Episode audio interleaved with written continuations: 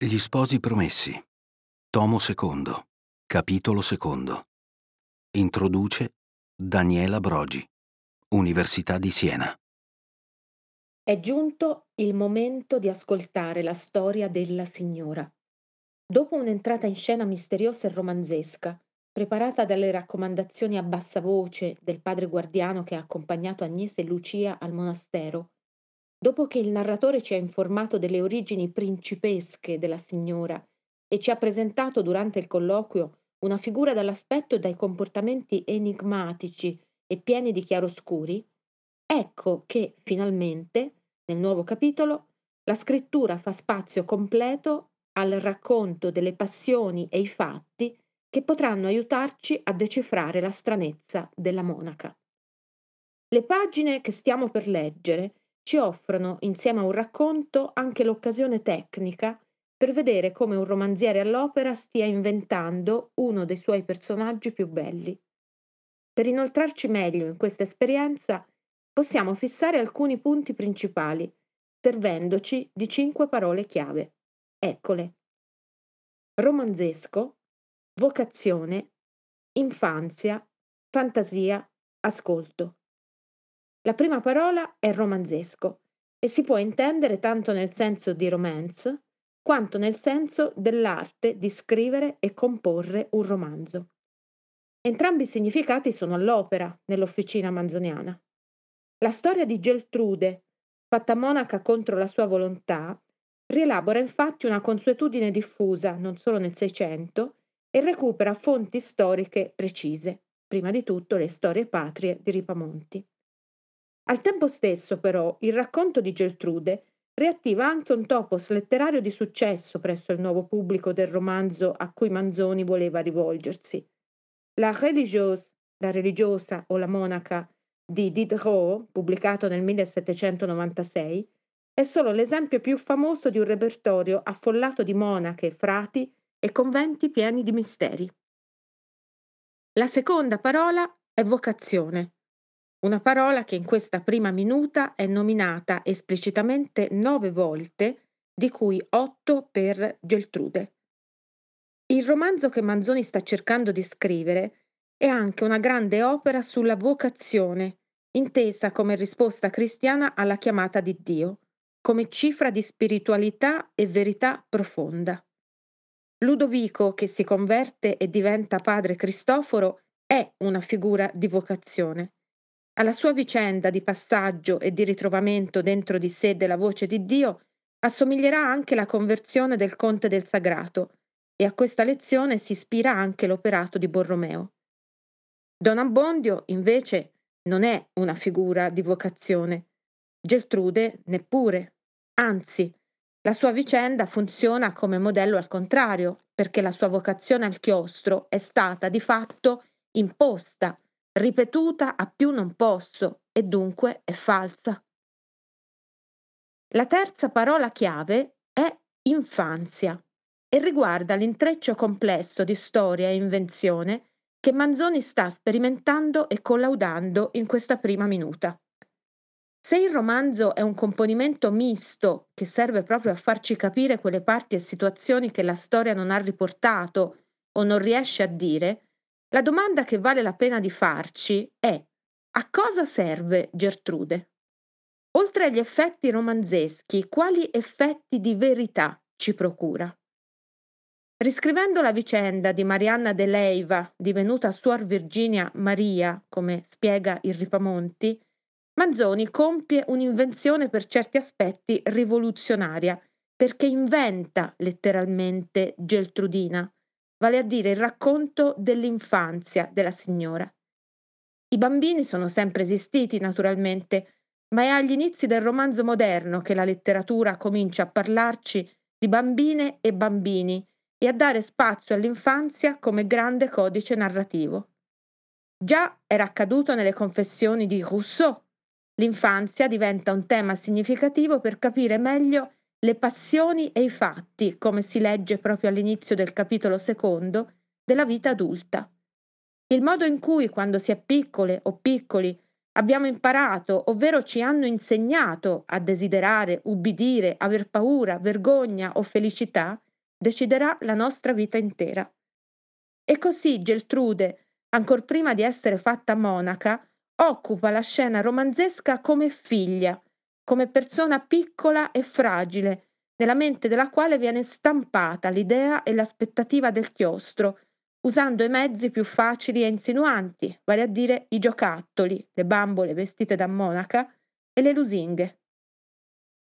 Nelle pagine di questo terribile apprendistato infantile non risuona soltanto, forse, la solitudine provata dal piccolo Alessandro, ma l'attenzione dello storico delle idee, che da un lato accusa l'ignoranza dei tempi e la prepotenza violenta del padre di Geltrude, e dall'altro, intanto, considera quanto vulnerabili e manipolabili possano essere le menti fanciulle.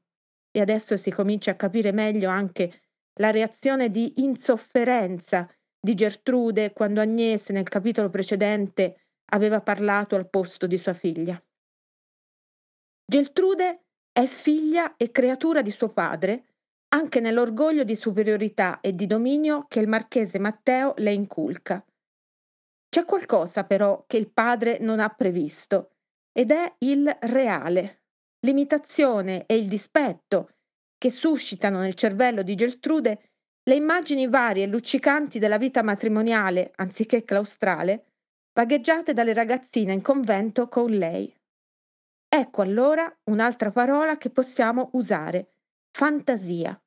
Geltrude, infatti, ha una storia segreta di sogni, di desideri, di aspettative non confessate che l'aiutano, lei crede, a resistere. Tant'è vero che la giovane spera di riuscire ad affrontare il padre quando arriverà il momento di trascorrere un periodo fuori dal chiostro per conoscere il mondo ed essere esaminata prima di prendere i voti.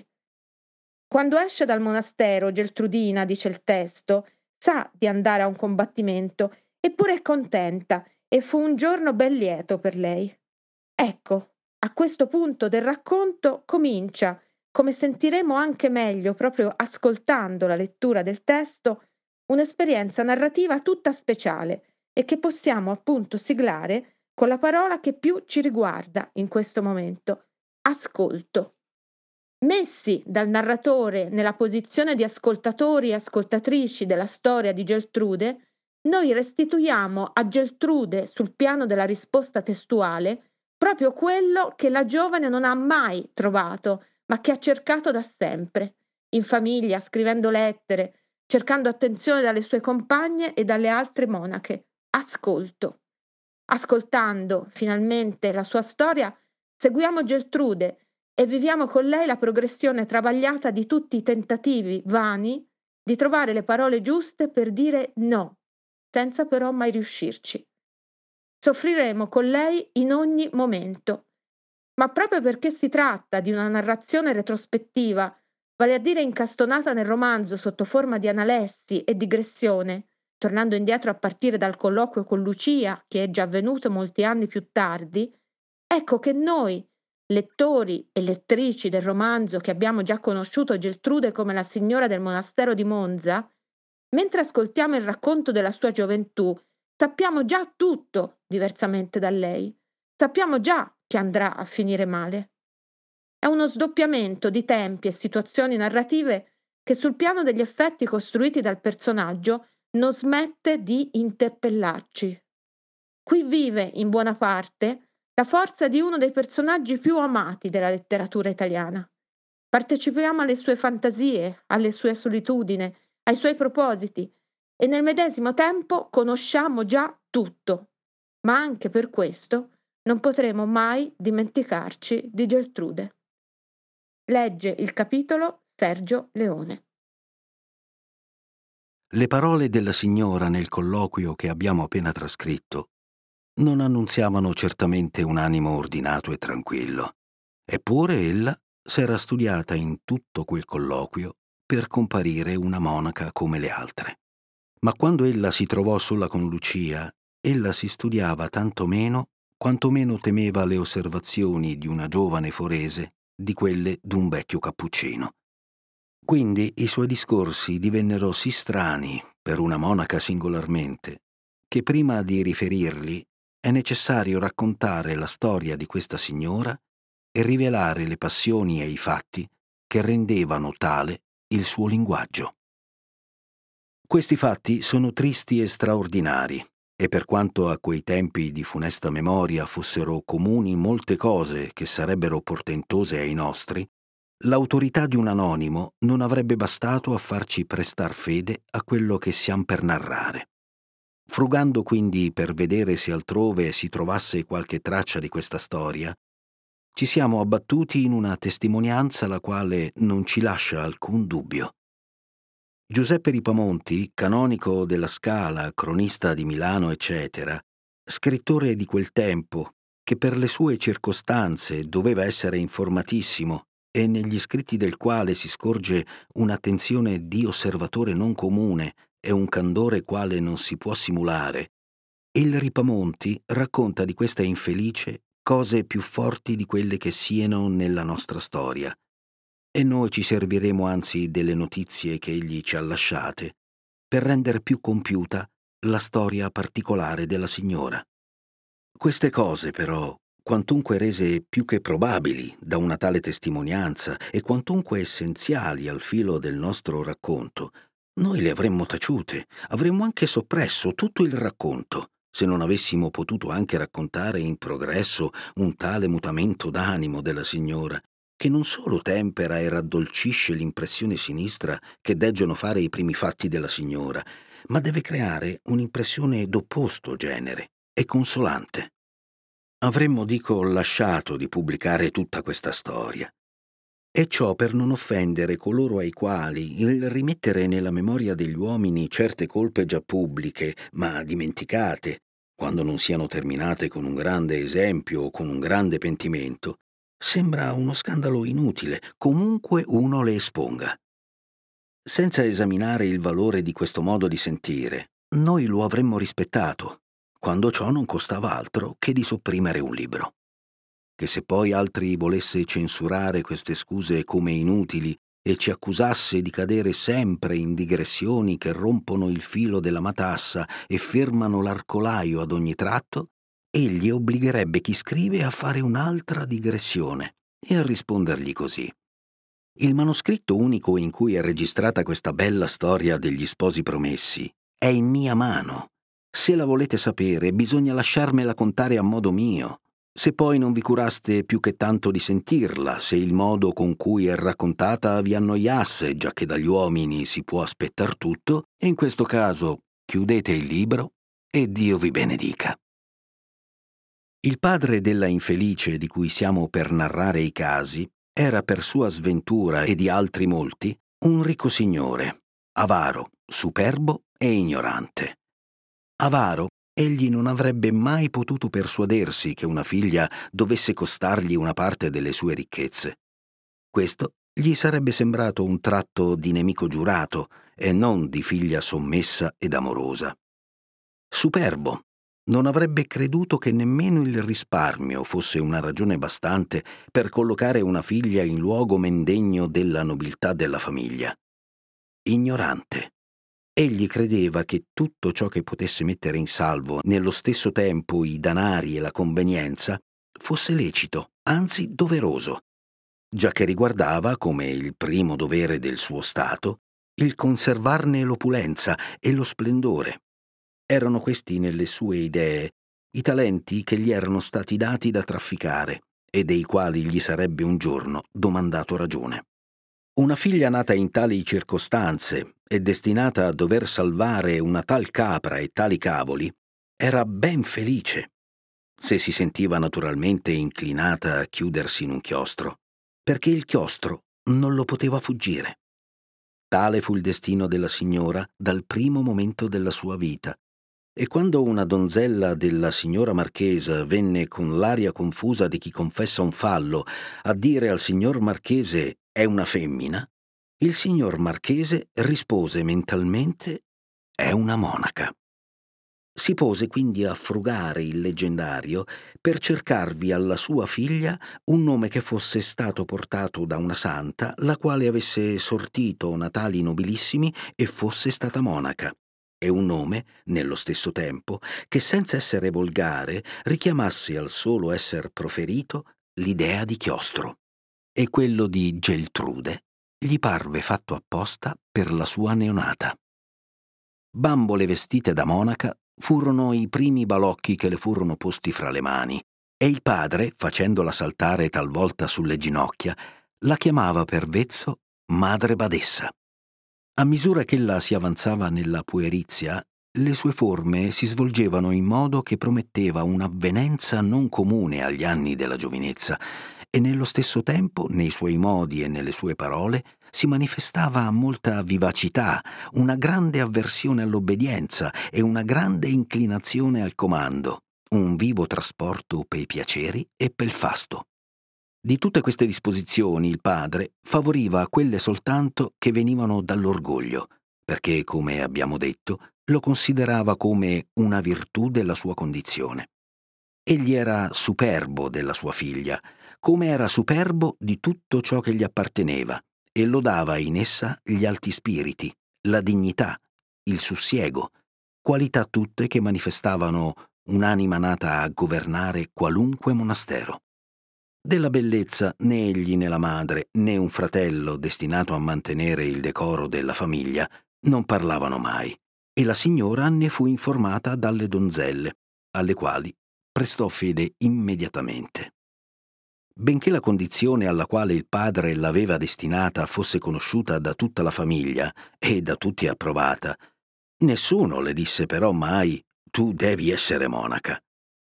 Era questa come un'idea innata, e quando veniva il caso di parlare dei destini futuri della fanciulla, questa idea si dava per sottintesa. Accadde, per esempio, che alcuno della casa, correggendola di qualche aria d'impero troppo ultracotante, gli diceva Tu sei una ragazzina, questi modi non ti convengono. Quando sarai la madre badessa, allora comanderai, farai alto e basso. Talvolta il padre le diceva Tu non sarai una monaca come le altre, perché il sangue si porta dappertutto dove si va, e simili discorsi nei quali la signora apprendeva implicitamente che ella aveva ad essere monaca. Confusa con questa idea, entrava però a poco a poco nella sua mente un'altra, che per essere monaca era mestieri del suo assenso volontario. E che questa cosa tanto certa non era però fatta, e che il farla o non farla sarebbe dipenduto da una sua determinazione. Ma queste due idee, un po' ripugnanti, si acconciavano nella sua mente come potevano, perché se gli uomini non dovessero star tranquilli che dopo d'aver messe d'accordo tutte le idee, non vi sarebbe più tranquillità. A sei anni fu posta in un monistero, e per educazione e per istradamento alla carriera che le era prefissa.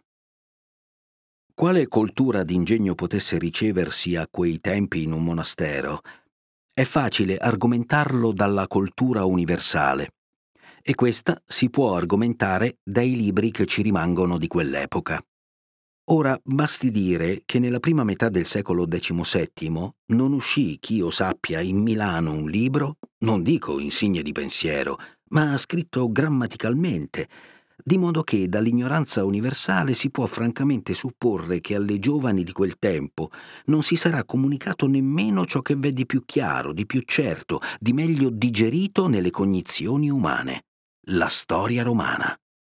Ma quello che più importa di dire, nel caso nostro, sia che quella parte di educazione che i fanciulli riuniti in comunità si danno sempre fra di loro operò nella signora un effetto contrario direttamente alla intenzione e ai disegni dei suoi. Fra le giovanette educande con le quali ella fu posta a vivere, erano alcune destinate a splendidi matrimoni, perché così voleva l'interesse delle famiglie loro.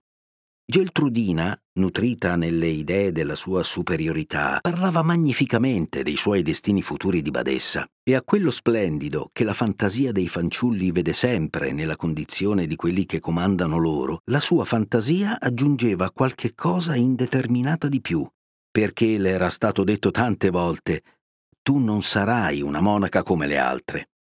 Ma ella s'accorse con maraviglia e non senza confusione che alcune delle sue compagne non sentivano punto d'invidia di questo suo avvenire e alle immagini circoscritte e scarse che può somministrare anche ad una fantasia adolescente il primato in un monastero, opponevano le immagini varie e luccicanti di sposo, di palagi, di conviti, di villeggiature, di veglie, di tornei, di abiti, di carrozze, di livree, di braccieri, di paggi.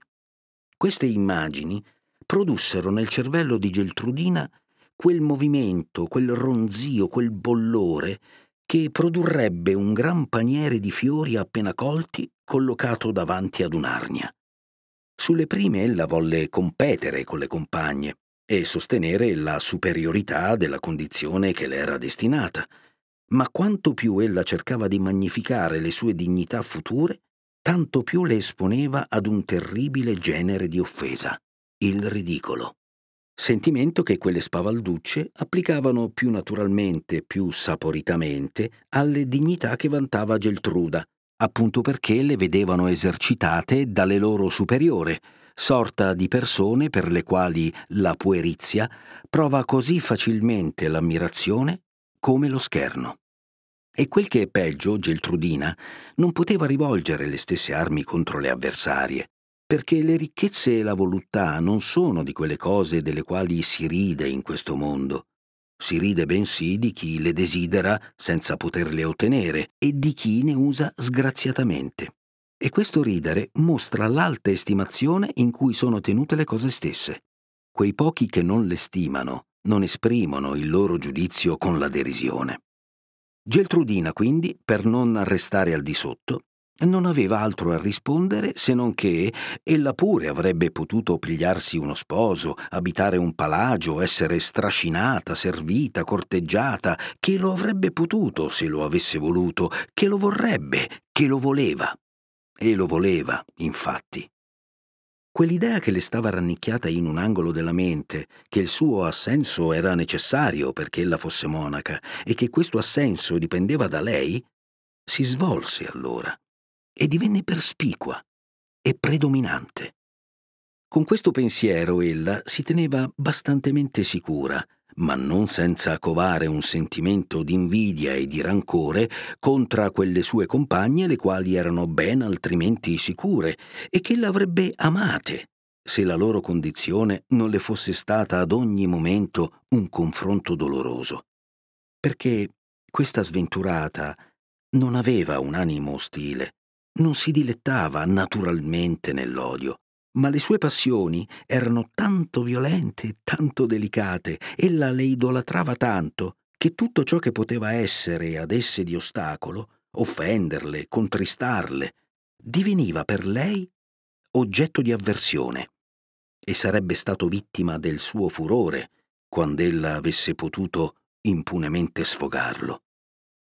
In questo stato di guerra mentale giunse Geltrudina a quell'età così critica che separa l'adolescenza dalla giovinezza, a quell'età in cui una potenza misteriosa entra nell'animo, solleva, ingrandisce, adorna, rinvigorisce tutte le inclinazioni e tutte le idee che vi trova assoluta innocenza di pensiero, massime pratiche di religione ragionata, occupazioni utili e interessanti, esercizi frequenti e dilettevoli del corpo, confidenza rispettosa e libera nei parenti o negli educatori, sono mezzi sicuri per trascorrere impunemente quell'età perigliosa e per formare una mente tranquilla, saggia e forte contro i pericoli della giovinezza e di tutta la vita.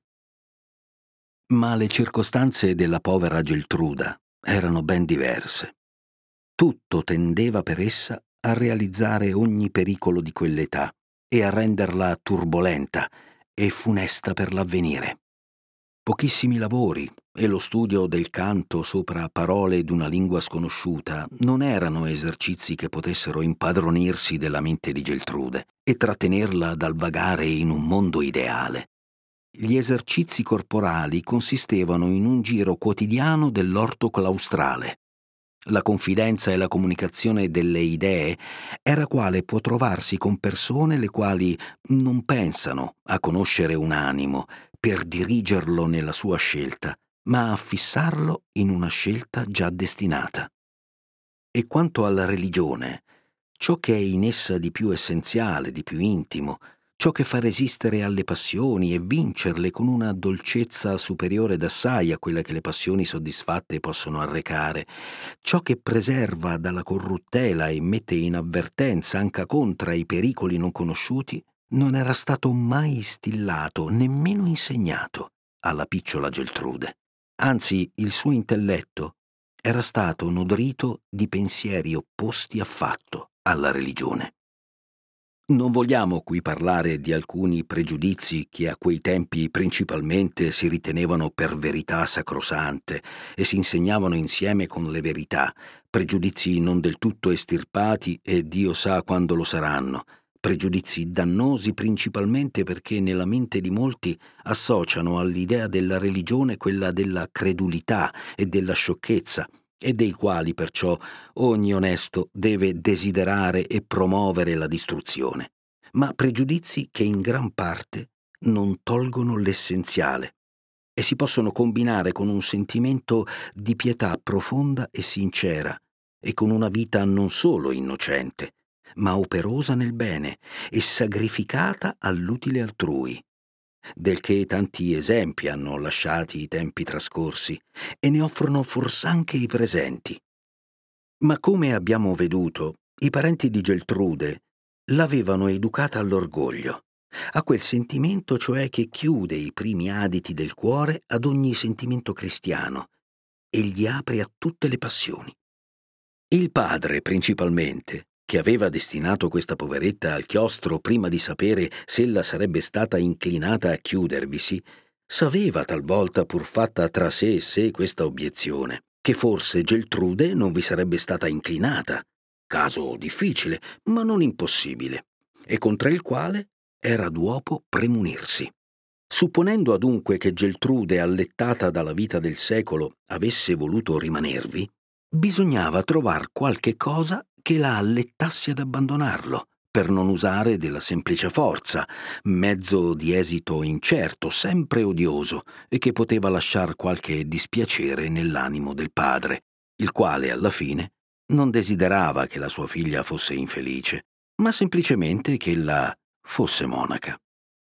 Il marchese Matteo non era uomo di teorie metafisiche, di disegni aerei, non aveva perduto il suo tempo sui libri, ma conosceva il mondo. Era un uomo di pratica, quel che si chiama un uomo di buon senso.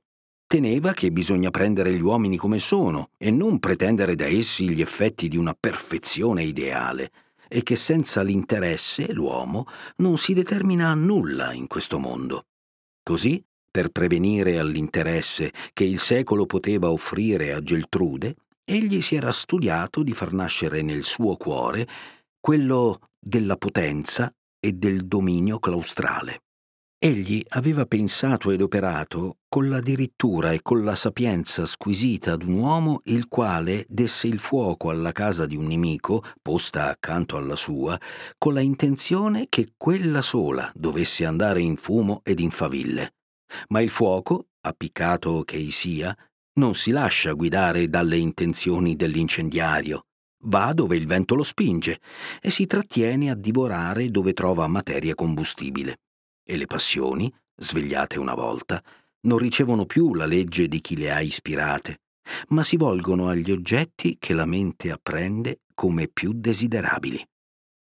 L'orgoglio di giovane, vagheggiata, adorata, supplicata con umili sospiri, di sposa ricca e fastosa, di padrona che comanda a damigelle ed a paggi ben vestiti, era ben più dolce che l'orgoglio di madre badessa, e in quello tutta s'immerse la fantasia orgogliosa di Geltrudina.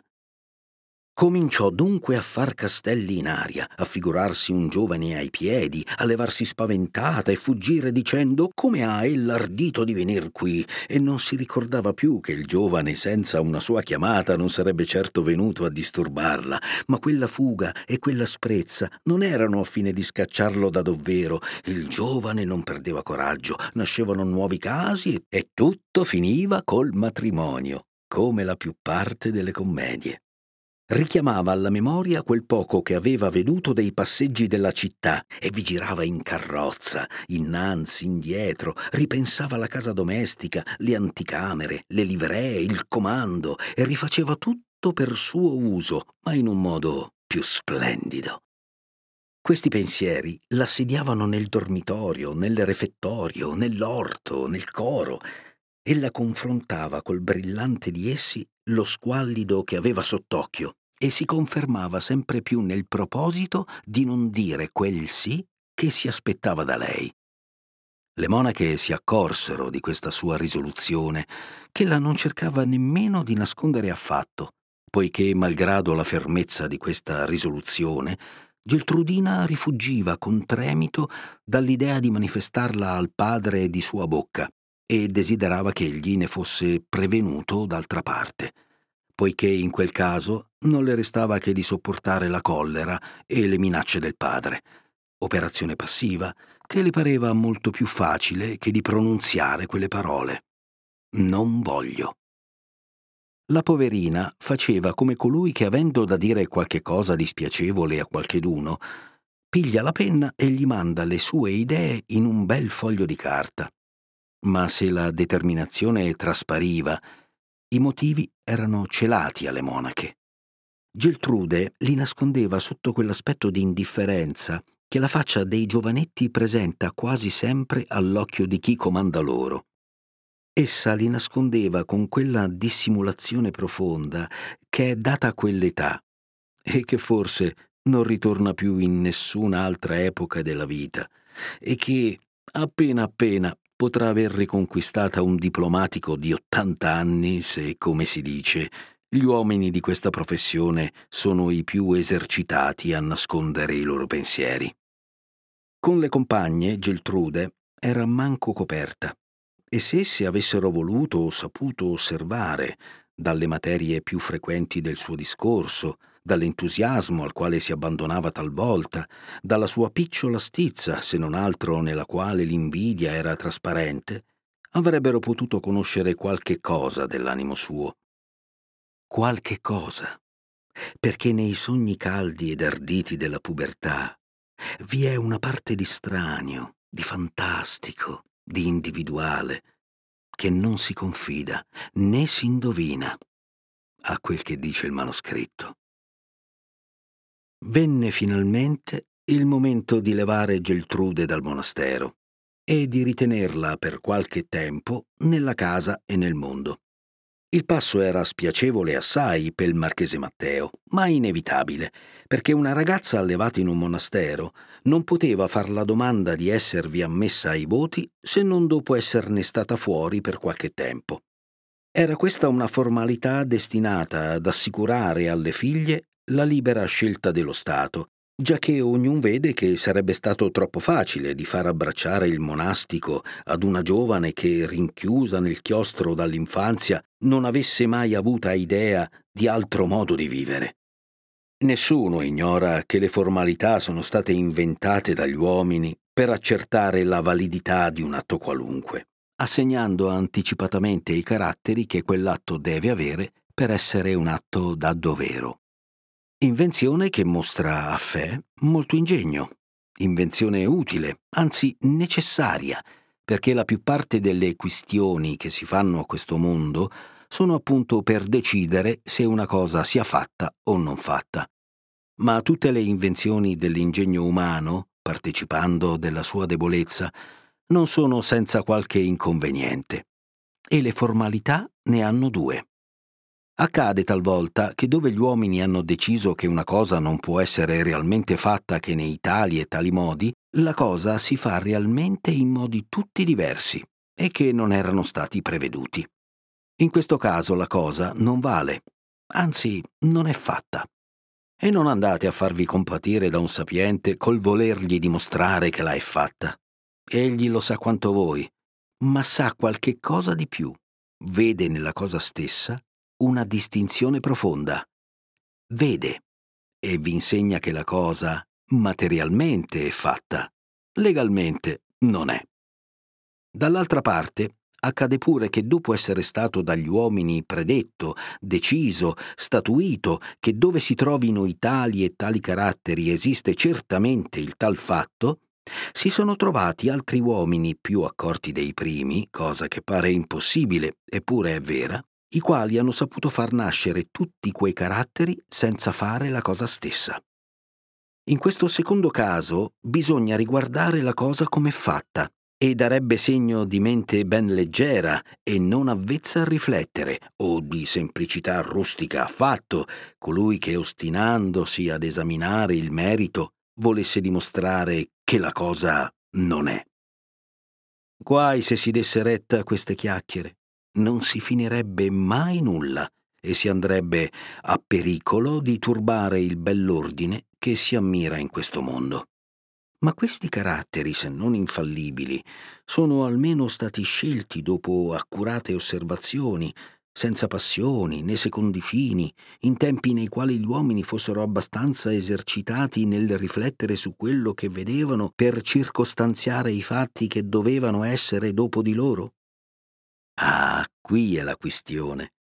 Ma per trattarla con qualche fondamento, converrebbe fare la storia del genere umano, dal che ci asteniamo, e perché, a dir vero, non l'abbiamo tutta sulle dita, e perché siamo per ora impegnati a raccontare quella di Geltrude, in quanto ella è necessaria a conoscere la storia ancor più vasta degli sposi promessi.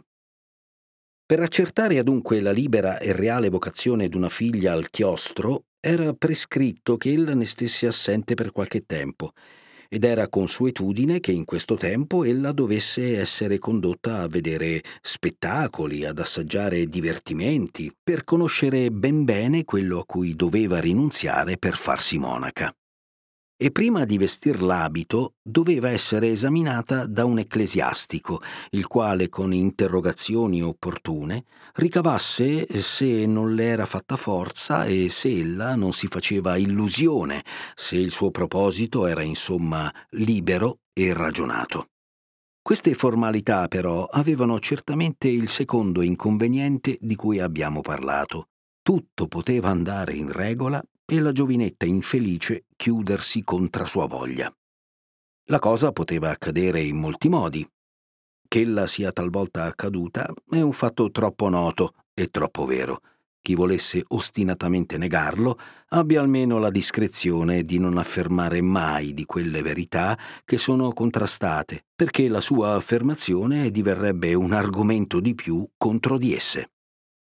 Benché Geltrudina sapesse benissimo che l'andava ad un combattimento, pure il giorno della uscita dal monastero fu un giorno ben lieto per lei. Oltrepassare quelle mura, trovarsi in carrozza, veder l'aperta campagna e quel che è più, entrare nella città. Furono sensazioni più forti che non fosse il pensiero dei contrasti che aveva a sopportare. Per uscirne vittoriosa, aveva la poveretta composto un piano nella sua mente. O vorranno ottenere il loro intento con le buone, diceva ella tra sé, o mi parleranno brusco. Nel primo caso io sarò più buona di essi, pregherò, li muoverò con passione, finalmente non domando altro che di non esser sagrificata. Nel secondo caso io starò ferma. Il sì lo debbo dire io e non lo dirò. Ma, come accade talvolta anche ai comandanti di eserciti, non avvenne né l'una né l'altra cosa che ella aveva pensata.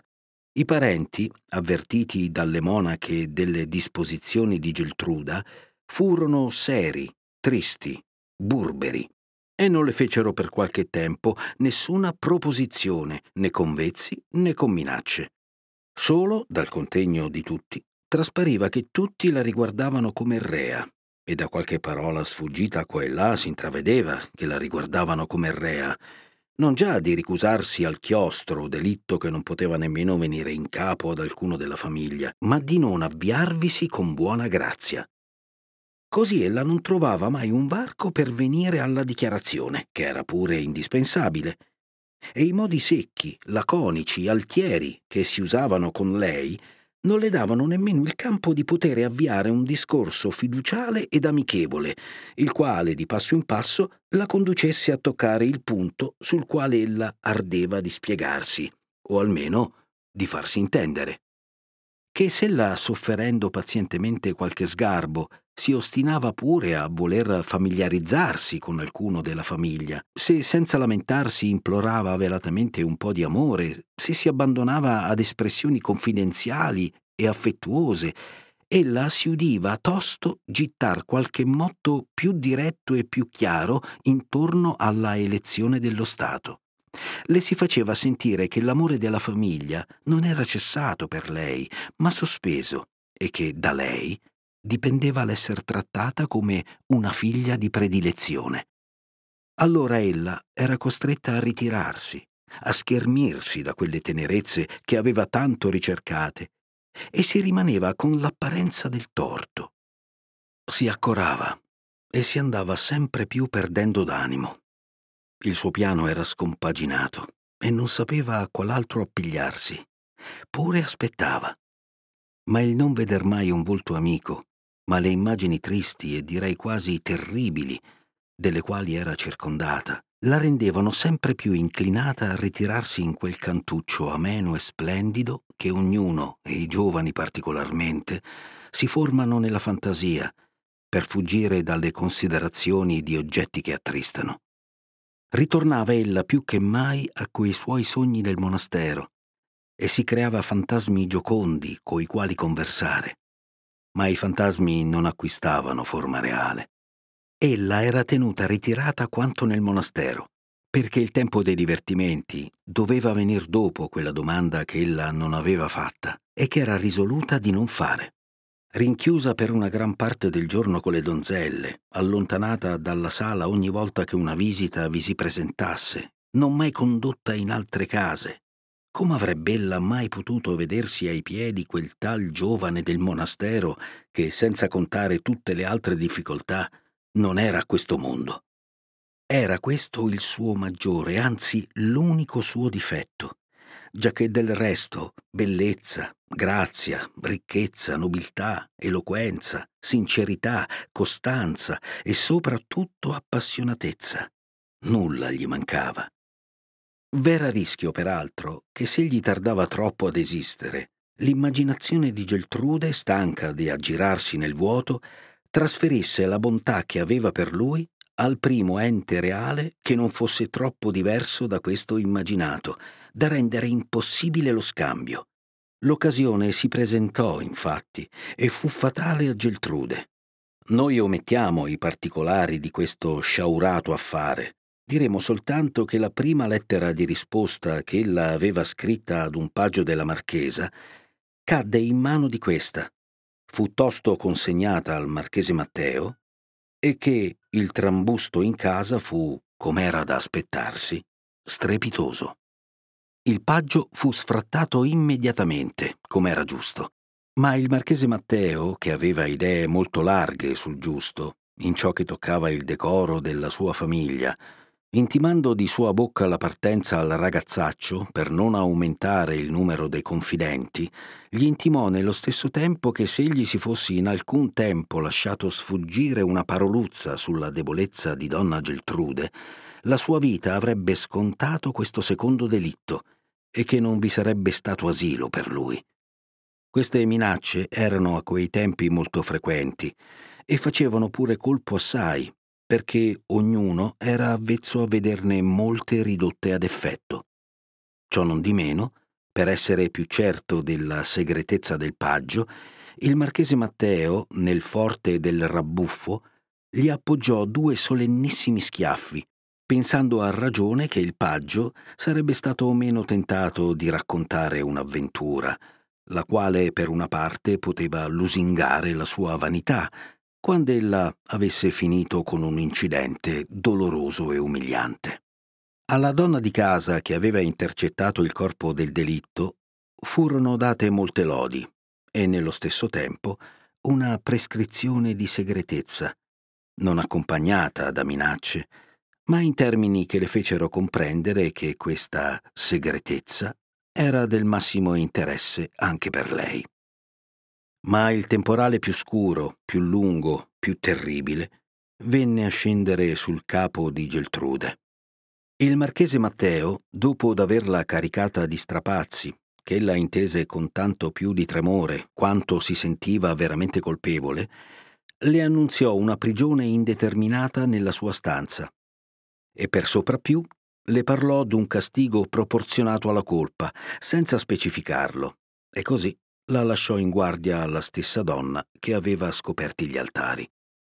Geltrude, aspreggiata, rinchiusa, minacciata, in una situazione che sarebbe stata dolorosa anche alla coscienza più illibata, si trovava anche la memoria del fallo, che basta a rattristare la situazione la più gioconda, e l'animo suo fu prostrato.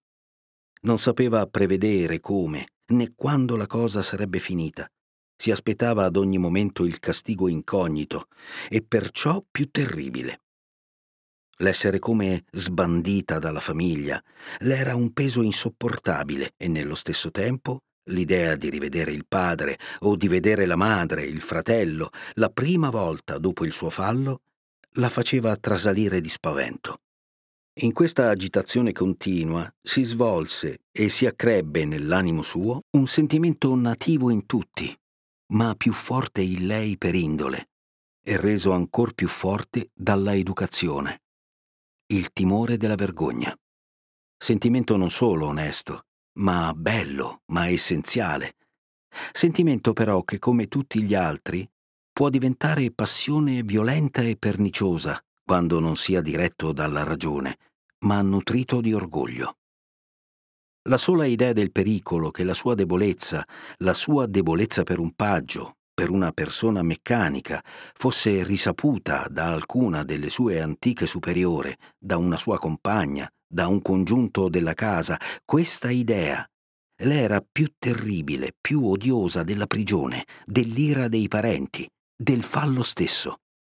Ella sentiva che con la minaccia di svergognarla così si sarebbe potuto ottener da lei quello che si fosse voluto e sentiva nello stesso tempo quanto fosse peggiorata la sua condizione per la scelta dello Stato, giacché il primo requisito per poter resistere alle lusinghe e alle violenze era, avrebbe dovuto essere, di non aver nulla da rimproverarsi. La compagnia della sua guardiana non le era certo di alcun sollievo nella sua ritiratezza angosciosa. Ella vedeva in quella donna il testimonio della sua colpa e la cagione della sua disgrazia e la odiava. E la donna non amava la fumosetta per cui era costretta a far vita da carceriera, poco dissimile da quella di carcerata, e che l'aveva resa depositaria d'un segreto pericoloso. La conversazione era quindi fra di esse quale può risultare dall'odio reciproco. Non restava a Geltrude la trista e funesta consolazione dei sogni splendidi della fantasia perché questi sogni erano tanto in opposizione col suo stato reale e con l'avvenire, il più probabile, e quelle immagini erano tanto legate con la sua sciagura che la mente li rispingeva con incredula avversione e ricadeva come un peso abbandonato nella considerazione delle circostanze reali. Cominciò quindi a dolersi davvero di ciò che aveva fatto a paragonare la vita che menava prima del suo fallo con quella che strascinava in allora e a trovare la prima soave, a rammaricarsi di non averla saputa conoscere. L'immagine di colui al quale il suo cuore sgraziato e leggero si era abbandonato un momento gli compariva accompagnata di tanti dispiaceri che aveva perduta ogni forza sulla sua fantasia. Tanto è vero che all'amore, per signoreggiare un animo, bisogna un poco di buon tempo e che le faccende gravi e le grandi sciagure gli spennacchiano le ali e gli spezzano i dardi, se ci si permette una frase in vero troppo poetica, ma che spiega tanto bene ciò che accade realmente nell'animo.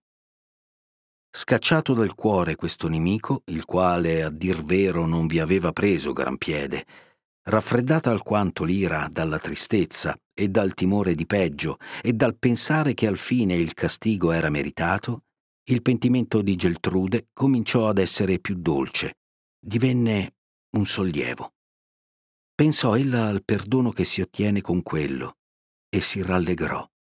Pensò che ciò che ella soffriva poteva essere un'espiazione e tutto le parve più leggero.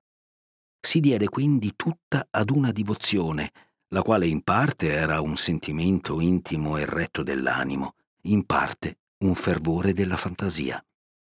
Le tornava allora alla mente il chiostro e una vita quieta, onorata, lontana dai pericoli, la dignità di monaca e quella benedetta pompa di badessa, ultimo rifugio della sua superbiuzza, le parve un zucchero in paragone dello stato di umiliazione, di prigionia, di disprezzo nel quale si trovava.